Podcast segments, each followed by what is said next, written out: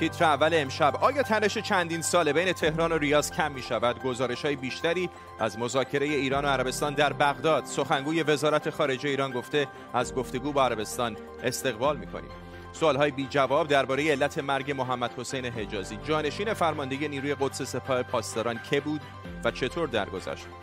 و تصویر متفاوت وضعیت همهگیری کرونا در کشورهای مختلف. بازگشت نسبی به زندگی عادی در بعضی کشورها افزایش کشته ها در هند و ایران. به تیتر اول خوش آمدید.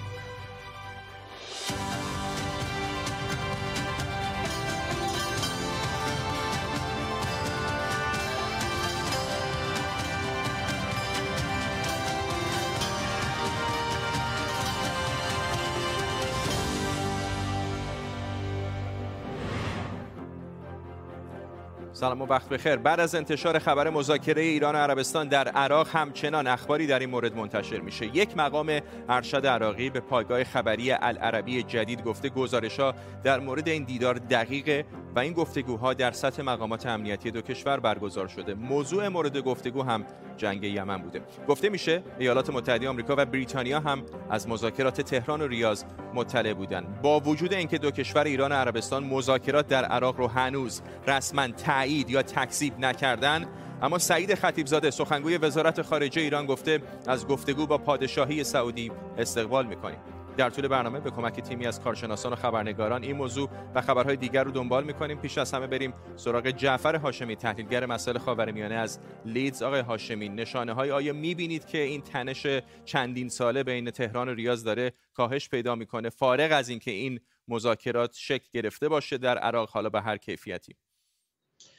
با سلام و وقت بخیر. اولا نشانه های دال بر اینکه همچنین دیداری صورت گرفته. بله ما می‌دونیم سابقا پادشاه عربستان از مصطفی الکاظمی دعوت کرده. بعد به بهانه بیماری پادشاه عربستان نهایتا این دیدار صورت نگرفته. اخیرا تماسی از سوی پادشاه عربستان صورت گرفته و دعوت شده. الکاظمی هم به عربستان سفر کرده و بعد از نه روز ظاهرا این اگر واقعا دیداری صورت گرفته باشه این دیدار محقق شده.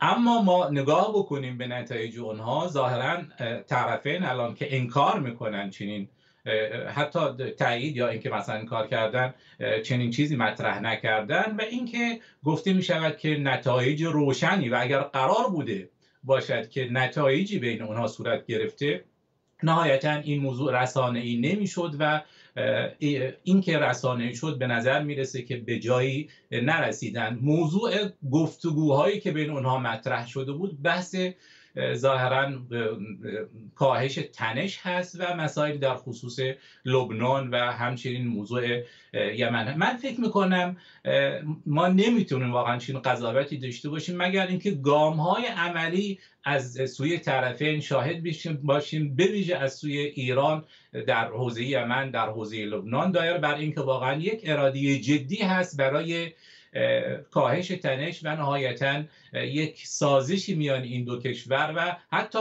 کاهش اختلاف اختلافات بین این دو کشور هست. اونچه که رخ داد من فکر می‌کنم این به جای اینکه یک عامل مساعدی باشه برای آینده یک عامل منفی هست زیرا که این اگر واقعیت داشته باشه چنین دیداری صورت گرفته و در سطح پایینی هم صورت گرفته بین مقامات امنیتی هم گرفته با توجه اینکه به نتیجه نرسیده این عائقی هست برای گفتگوهای آینده و این بدین معنی است که گفتگوهایی در آینده نخواهیم داشت و این معناش اینه که طرفین از چنین اراده ای برخوردار نیستن و نهایتا چشمانداز روشنی در راستای این موضوع حداقل در کوتاه مدت نخواهیم داشت. ممنونم. جعفر هاشمی تحلیلگر مسائل خاورمیانه از لیدز با ما. دیشب اعلام شد جانشین فرمانده نیروی قدس سپاه پاسداران درگذشته. دلیلش اما چه بود؟ ایست قلبی کرونا عوارض شیمیایی یا ترور؟ شایعات و اخبار متناقضی درباره مرگش منتشر شده. اما محمد حجازی که بود؟ محمد, حس... محمد حسین محمد حسین زاده حجازی در سال 1335 در اصفهان متولد شد و بعد از انقلاب به عضویت سپاه پاسداران درآمد یکی از اولین کارهای او در اوایل انقلاب مقابله و سرکوب مخالفان در کردستان به فرمان خمینی بود. حجازی در دوران جنگ از مسئولان اعزام نیرو به جبهه ها بود. یکی از مسئولیت های او جذب و اعزام نیروهای بسیج به جبهه های غرب و جنوب غرب بود. حجازی تا پایان جنگ علاوه بر مسئولیت اعزام نیرو به مناطق جنگی سمت‌های دیگری هم داشت و رئیس ستاد سپاه منطقه دوم و جانشین فرمانده قرارگاه قدس سپاه پاسداران هم بود. بعد از جنگ هم سمت‌های مهمی داشت و در دوره‌های فرمانده بسیج و جانشین فرمانده کل سپاه پاسداران بود. گفته شده حجازی یکی از فرماندهان سپاه پاسداران در عملیات سرکوب اعتراضها در کوی دانشگاه تهران در سال 1378 و همینطور اعتراضات بعد از انتخابات سال 1388 هم بود. اما بعد از سال 88 از مدیران پروژه های موشکی سپاه پاسداران شد و به معاونت پشتیبانی و تحقیقاتی ستاد مشترک رسید. گفته میشه او کسی بوده که حزب الله لبنان رو با موشکهای سپاه پاسداران تجهیز کرده و بعضی از منابع نزدیک به سپاه پاسداران از اون به عنوان پدر موشکی حزب الله یاد می‌کنند. حجازی از فرماندهان نیروهای قدس در سوریه و عراق هم بود و در کنار قاسم سلیمانی نقشی کلیدی در تقویت حکومت سوریه و همینطور نیروهای شبه نظامی وابسته به ایران در سوریه و عراق بر عهده داشت. بعد از کشته شدن قاسم سلیمانی که قاآنی فرمانده نیروهای قدس شد حجازی هم شد جانشین فرمانده. تا اینکه دیشب خبر درگذشت او منتشر شد اول گفته شد که علت درگذشتش نارسایی قلبی بوده ولی بعد خبرگزاری های نزدیک به سپاه پاسداران گفتن از مجروحان شیمیایی بوده و در نتیجه درگذشتش احتمالا به دلیل عوارض شیمیایی بوده. سخنگوی سپاه پاسداران هم گفته اسرائیل سالها به دنبال ترور حجازی بوده. محمد حیدری همکارم از واشنگتن با ماست. محمد سوالات زیادی در مورد دلیل و نحوه مرگ او وجود داره. یکم در مورد کارنامه او بیشتر به ما بگو و اینکه چه چیزی می‌دونیم در مورد دلیل مرگ او. فرداد به این اتفاقی که افتاده قبل از اینکه من به کارنامه آقای حجازی برسم این هست که این در واقع تردیدی که در مورد نحوه مرگ آقای حجازی مطرح شده نشون دهنده اون بحرانی هست که ساختار سیاسی ایدئولوژیک تو ایران تو همه موارد داره اینجا هم همینطوره. ببین اگر فرض کنیم که آقای حجازی خودش در واقع نمرده بلکه یک اتفاقی باعث مرگش شده خب این یک شکست واقعا امنیتی حساب میشه. از طرفی اگر بپذیرید خودش مرده از نظر هواداران حکومت این یک شکست ایدئولوژیک هست چون چطور ممکنه کسی که این همه سال به قول اونها در حال درگیری توی منطقه با چه می‌دونم دشمنان حکومت بوده این توفیق رو البته به تعبیر اونها پیدا نکرده که شهید بشه. خیلی جالب بود دیروز دیدم که یکی از این کسانی که خودش رو لباس شخصی معرفی می‌کنه توییت کرده بود که بعد از مرگ آقای حجازی من خیلی خدا رو شکر کردم که قاسم سلیمانی به اون سرنوشت دچار شد و شهید شد. ببین این تناقضی که هست باعث میشه که اینها نمی‌تونن در واقع اعلام کنن که به هر حال این خودش مرده یا اینکه کشته شده چون هر کدوم از اینها می‌تونه در واقع به یه معنا یه شکست ایدئولوژیک یا یک شکست امنیتی تلقی بشه براشون. ممنونم از تو محمد حیدری همکارم از واشنگتن دی سی با ما. سازمان غذا و داروی ایران برای واردات واکسن کرونا به شرکت‌های خصوصی فراخوان داده. سخنگوی ستاد مقابله با کرونا هم گفته ممکنه در پیک چهارم 60 هزار تخت بیمارستانی درگیر بیماران کرونا بشه. در دو روز گذشته بیش از 800 نفر در ایران جانشون رو از دست دادن. در جهان هم همزمان که در بعضی کشورها واکسیناسیون با سرعت به جلو پیش میره، در بسیاری دیگر از کشورها تعداد جانباختگان افزایش داشته. در هند در یک روز بیش از 260 هزار مورد جدید به کرونا اعلام شده و بعضی شهرها به قرنطینه کامل رفتن. بردیا افشین همکارم اینجا در استودیو با ماست. بردیا گزارش روزانه کرونا رو نگاه می کردم در مورد تعداد کشته های روز دیروز ایران یک جایی در اون بالای فهرست بود در بین پنج کشور که بیشترین تعداد کرونا رو داشت. دو برابر شده مینو مهرز عضو ستاد ملی کرونا وضع رو فاجعه بار خونده و گفته که این وضع ادامه داره. می‌دونیم که ما تصویر روشنی از ایران نداریم آمار ارقام نداریم مشخص در مورد واکسیناسیون و در مورد تعداد ابتلا هم و همینطور تلفات همواره شکاکیت به این آمار وجود داشته. اما گزارشاتی از مشاهدات حاکی از اینه که وضع بحرانیه. تخت ها پرند شنیده شده که ونتیلاتورها در بیمارستان هایی که مراکز درمانی بیماران کوویدن کمبود دارند و به صورت انتخابی به بیماران می‌رسند و در عین حال تست پی سی آر قیمتش رو دولت در این بحران به 450 هزار رسونده و حالا صحبت از واکسیناسیون شده توزیع یک میلیون دوز واکسن در هفته های اول اردیبهشت ماه. اما می‌دونیم که برای افراد 65 سال به بالا در ایران. اگر اونها حتی بخوان واکسینه بشن ما به 10 میلیون دوز واکسن احتیاج داریم چون بیش از 5 میلیون نفرن. بنابراین تصویر روشن نیست اما تصویر در اینها تیروتاره. در خیلی از کشورهای دیگه که باید وضعیت به نظر دست کم بهتر باشه مثل هند که یکی از بیشترین تولیدات واکسن رو دارن و وضع می‌بینیم خیلی رو به وخامت هست. در خود دهلی گفتن برای شش روز قرنطینه کامل در و این می‌تونه برای جهان نگران کننده باشه هند دومین کشور پر جمعیت در جهان می‌دونیم که بارها تکرار شده. اگر یک کسی در گوشه از این جهان مسئول نباشه همه مردم در جهان در خطرن و این اتفاق در هند میافته. ضمن که می‌دونیم هند بزرگترین تولید کننده واکسن آسترازنیکا در جهانه که در سبد کووکس جا می‌گیره. اما تا وقتی بحران داشته موجود باشه اونها صادر نخواهند کرد واکسن رو به بیرون از کشور. مثلا کشوری مثل ایران می‌تونه متضرر باشه. ضمن اینکه خبر بروز و ظهور گونه جدید در هند شنیده شده که به نظر می‌رسه که مصریتر مهلکتر خطرناکتر البته هنوز ثابت نشده. ممنونم از تو بردیا افشین همکارم اینجا در استودیو. با ما همین الانم که حرف می‌زنیم. نشست روزانه سازمان بهداشت جهانی هم در ژنو در جریان هست. اگه جزئیات بیشتری از اونجا بیاد به بینندگان اطلاع میدیم. ممنونم از تو. روسیه 20 دیپلمات جمهوری چک رو اخراج کرده. مسکو این کار رو به تلافی اخراج 18 دیپلماتش از جمهوری چک انجام داده. جمهوری چک گفته بود این افراد مامورین سرویس اطلاعاتی روسیه هستند این کشور پیشتر و در واکنش به اخراج 10 دیپلماتش از آمریکا هم 10 دیپلمات آمریکایی رو اخراج کرده بود. امروز هم وزرای خارجه اتحادیه اروپا در مورد تنش‌های دیپلماتیک روسیه و جمهوری چک گفتگو کردند. مصدق پارسا همکارم از مسکو با ماست. مصدق تنش دیپلماتیک کم سابقه نیست در روسیه ولی الان در این حد خیلی زیاد هست. هم ایالات متحده آمریکا هم الان با یکی از کشورهایی که کم و بیش نزدیک هست بهش جمهوری چک.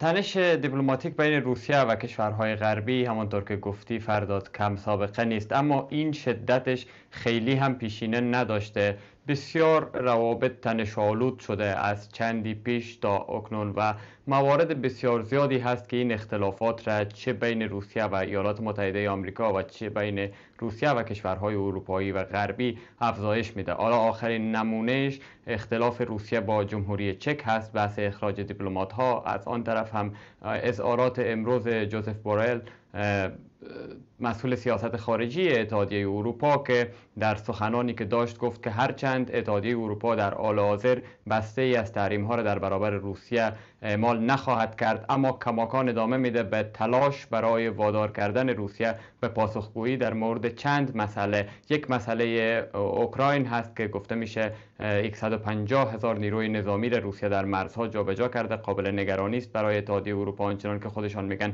دوم مسئله سلامتی آقای الکسی ناوالنی هست که اتحادیه اروپا کرملین را مسئولش میدانه. و موارد اختلافی دیگه که وجود داشته. پیش از این هم روسیه گفته که از قطع شدن روابطش با اتحادیه اروپا هیچ ترس و حراسی نداره و آنچنانی که خود دولت روسیه هم اعلام کرده روابطش با اتحادیه اروپا و همچنان روابطش با ایالات متحده آمریکا در پایین ترین سطح ممکن قرار داره و آنچنانی که وضعیت نشان میده هر دو طرف حاضر نیستن کوتاه بیاین در این مسئله. ممنونم از تو. مصدق پارسا خبرنگار ما در مسکو.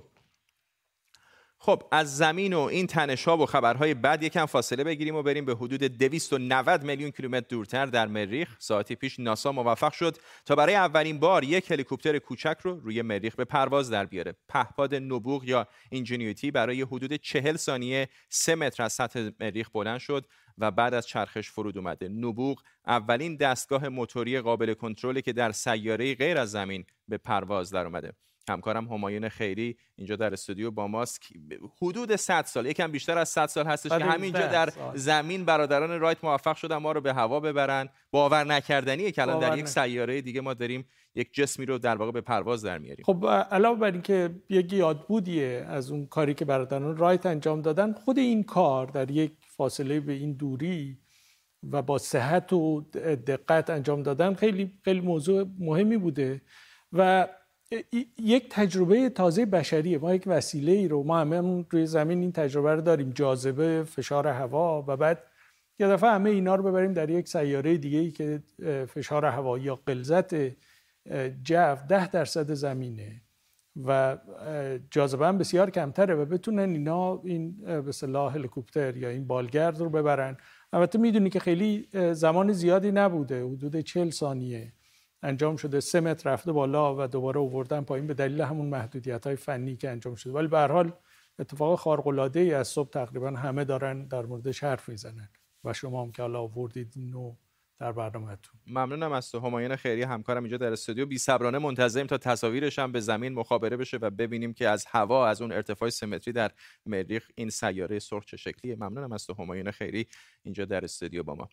فردا یعنی 20 آوریل بسیاری در سراسر دنیا سر ساعت 4 و 20 دقیقه دور هم جمع میشن و علف می‌کشن. جشنواره‌ای که یکی از اهدافش قانونی کردن ماریجوانا است. امشب رابطه قانون و مواد مخدر رو زیر ذره می‌بریم.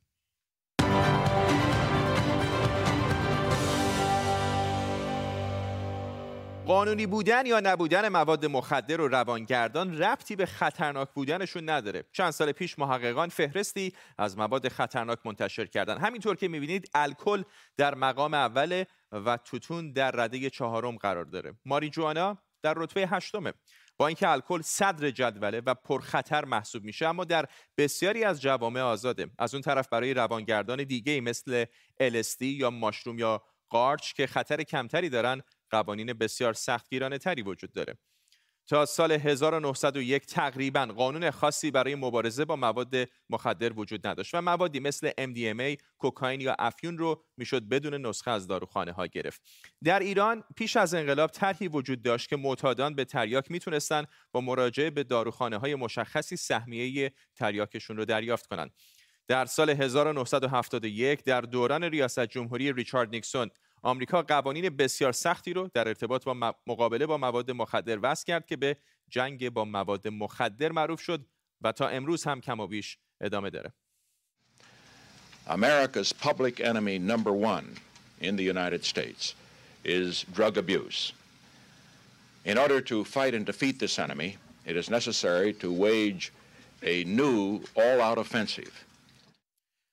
این مقایسه بروز اختلال بر اثر مصرف مواد مخدر بین سالهای 1990 تا 2017 میلادیه. می‌بینید که استفاده از اپیوت ها 6 درصد نسبت به سال 1990 بالا رفته. در بقیه موارد تقریبا فرقی نکرده و البته استفاده از آمفتامین کاهش پیدا کرده. فقط در سال 2017 میلادی حدود 11 میلیون و 800 هزار نفر در جهان به خاطر استفاده یا در معرض مواد مخدر و روانگردان قرار گرفتن جونشون رو از دست دادن.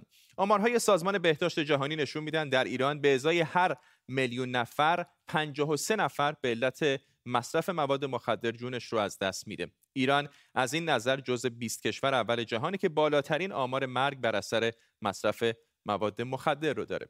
این نمودار هم تعداد معتادان به مواد مخدر رو در ایران نشون میده که مربوط به نیمه دوم سال 98 و اوایل سال 99 رقم کل معتادان به گفته مقامات رسمی دو میلیون و 800 هزار نفر و میانگین سنی مصرف کنندگان هم 24 سال عنوان شده. اگر فرض کنیم هر خانواده ایرانی چهار عضو داشته باشه حدود 10 میلیون نفر در ایران درگیر اعتیاد هستند که اون آمار دو میلیون و هشتصد هزار مصرف کننده مستمر داریم متاسفانه و یک میلیون و ششصد هزار هم مصرف کننده تفننی. دولت ها قوانین مختلفی رو در برخورد با مواد روانگردان یا مخدر اجرا می‌کنن. این نمودار کل اعدام های سالانه در جهان رو نشون میده. به گفته عفو بین الملل یکی از دلایل این کاهش شدید در این شیب آخری اصلاح قانون مبارزه با مواد مخدر در ایرانه. تعداد اعدام های ثبت شده در ایران از حداقل 507 مورد در سال 2017 به حداقل 253 مورد در سال 2018 کاهش پیدا کرده. یعنی 50 درصد کاهش و وقتی بدونیم حدود 70 درصد اعدام هایی که در ایران صورت می‌گیره در رابطه با مواد مخدره دلیل این کاهش مشخصتر میشه. در ایالات متحده آمریکا هم طبق آمار فدرالی زندان ها بیشترین تعداد زندانی مربوط به مواد مخدره یعنی یه چیزی حدود نصف زندانی ها به دلیل جرایم مربوط به مواد مخدر به زندان میرن. البته کشورهایی هم هستند که از فرمول کاملا متفاوتی برای مقابله با استفاده از این نوع مواد استفاده می‌کنن. در کشورهای مثل هلند پرتغال و البته آلمان مصرف برخی از روانگردان ها به کلی آزاده و تمرکز بیشتر بر جلوگیری از قاچاق مواد مخدر تا مجازات مصرف کننده ها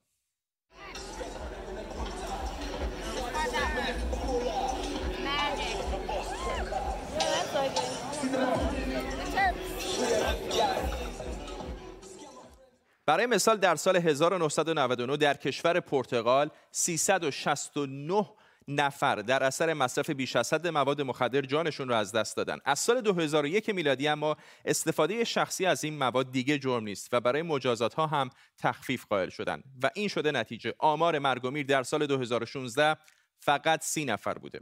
میزان مبتلایان به اچ هم در پرتغال در دهه 90 میلادی مقام اول رو در کل اتحادیه اروپا داشت. بیش از 900 نفر در سال 2007 به علت استفاده از سرنگ مشترک به اچ مبتلا شدند.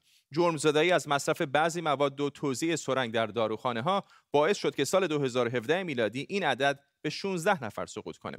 دولت ها دو راه رو برای مبارزه با مواد مخدر در پیش گرفتن. بعضی جرم زدایی از مصرف مواد روانگردان کم خطر رو در پیش گرفتن تا استفاده ناسحی یا نوع تقلبی مواد موجب آسیب بیشتر به مصرف کننده نشه مثلا در بعضی ایالت‌های آمریکا، کانادا و بعضی کشورها مصرف ماریجوانا اخیرا قانونی شده و دولت‌هایی هم هستند که با مصرف هر نوع مواد روانگردانی برخورد می‌کنند و در برخی مواقع به همراه داشتن این مواد مجازات سنگین داره. شاید یکی از راه های پایین اومدن مرگ و میر ناشی از سوء مصرف مواد توضیح اونها توسط خود قانونگذار و حتی جرمزدایی از مواد روانگردان کم خطر باشه.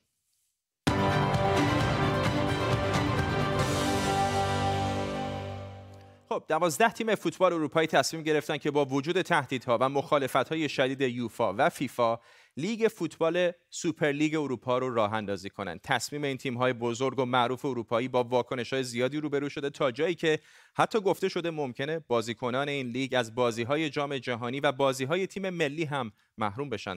برخی از هواداران فوتبال از اصطلاح کودتا در فوتبال برای این موضوع استفاده کردند. رضا محدث همکارم از مقابل ورزشگاه تاتنهام در لندن که اتفاقا این باشگاه یکی از این دوازده تیمه با ماست رضا واقعا کودتا اینطور نیست اتفاق خیلی مهمه. میشه تعبیری از کودتا داشت تیم های به اصطلاح بزرگ علیه اتحادیه ها و در حقیقت لیگ های فوتبال. فرداد اجازه بده خیلی ساده. من ابتدا برای کسایی که شاید فوتبال رو جدی دنبال نمی‌کنن توضیح بدم چه اتفاقی افتاده. دوازده کشور که حالا قرار بشن 15 نفر سه تیم دیگه قرار بهشون اضافه بشه.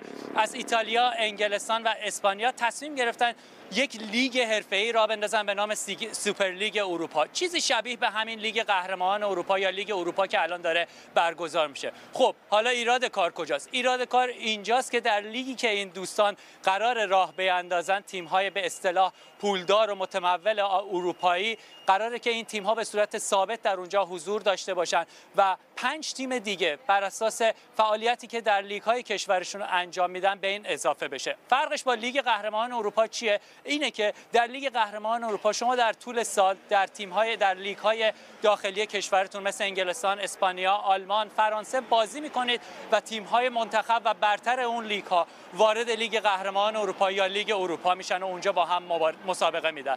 فرق این مسابقات اینه که تیم هایی که در اینجا حضور دارند هرگز به دسته پایینتر سقوط نمی‌کنند و جاشون اونجا تضمین تر اگر بخوام خیلی به زبان ساده تر بگم همه اینها به خاطر پول اتفاق میفته فرداد.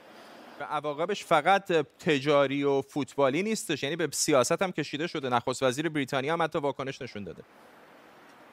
دقیقا نخست وزیر بریتانیا فرداد خیلی هم دیروز توییتی کرده بود امانوئل مکرون هم در فرانسه این کار رو کرده بود توییت کرده بود مخالفت خودش اعلام کرده بود. الکساندر چفرین رئیس اتحادیه فوتبال اروپا همین دو سه ساعت پیش کنفرانس مطبوعاتی برگزار کرد. به شدت از این تیم ها از این باشگاه های به اصطلاح که اون مطرح کرد بزرگ و متمول انتقاد کرد و گفت در حقیقت این باشگاه ها دارن آب دهان پرتاب می‌کنن به سمت به صورت طرفداران فوتبال یک حرکت خودخواهانه از طرف این باشگاه ها اون رو عنوان کرد و همونطور که تو در خبرت اعلام کردی. گفت در حال رایزنی با وکلای حقوقی اتحادیه فوتبال اروپاست. از قضا خود آقای چفرین هم وکیل کیفری در دادگاه ها داره با وکلا داره صحبت می‌کنه تا بتونه محرومیت های سنگینی رو برای این باشگاه ها اعمال بکنه. یه خبر بعد برای تو فرداد که می‌دونم پلی زیاد بازی می‌کنی. شنیده شده که در سال 2022 در فیفا 2022 این دوازده تیم که قرار بشه 15 تیم حضور نخواهند داشت. ممنونم از رضا محدث از مقابل ورزشگاه تاتنهام در لندن با ما. تصاویر زنده داریم از دادگاه جورج فلوید مرد سیاپوست آمریکایی که می‌دونید به دست پلیس مینیاپولیس کشته شد دقیق پیش دادستان در این جلسه دادگاه. گفتش که پلیسی که او رو به قتل رسونده آنطوری که دادستان مدعی هست باید می‌دونسته که جان آقای جورج جورج فلوید در خطر هست. تصاویر زنده رو می‌بینید از دادگاه جورج فلوید.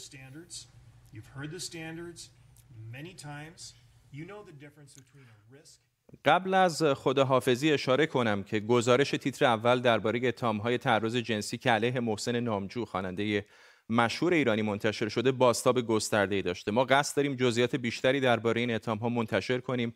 خود آقای نامجو هم سرانجام دیشب با من تماس گرفتن و گفتن که خودشون و یا سخنگوشون امروز می‌خوان در گفتگو با ما به این اتهام‌ها واکنش نشون بدن.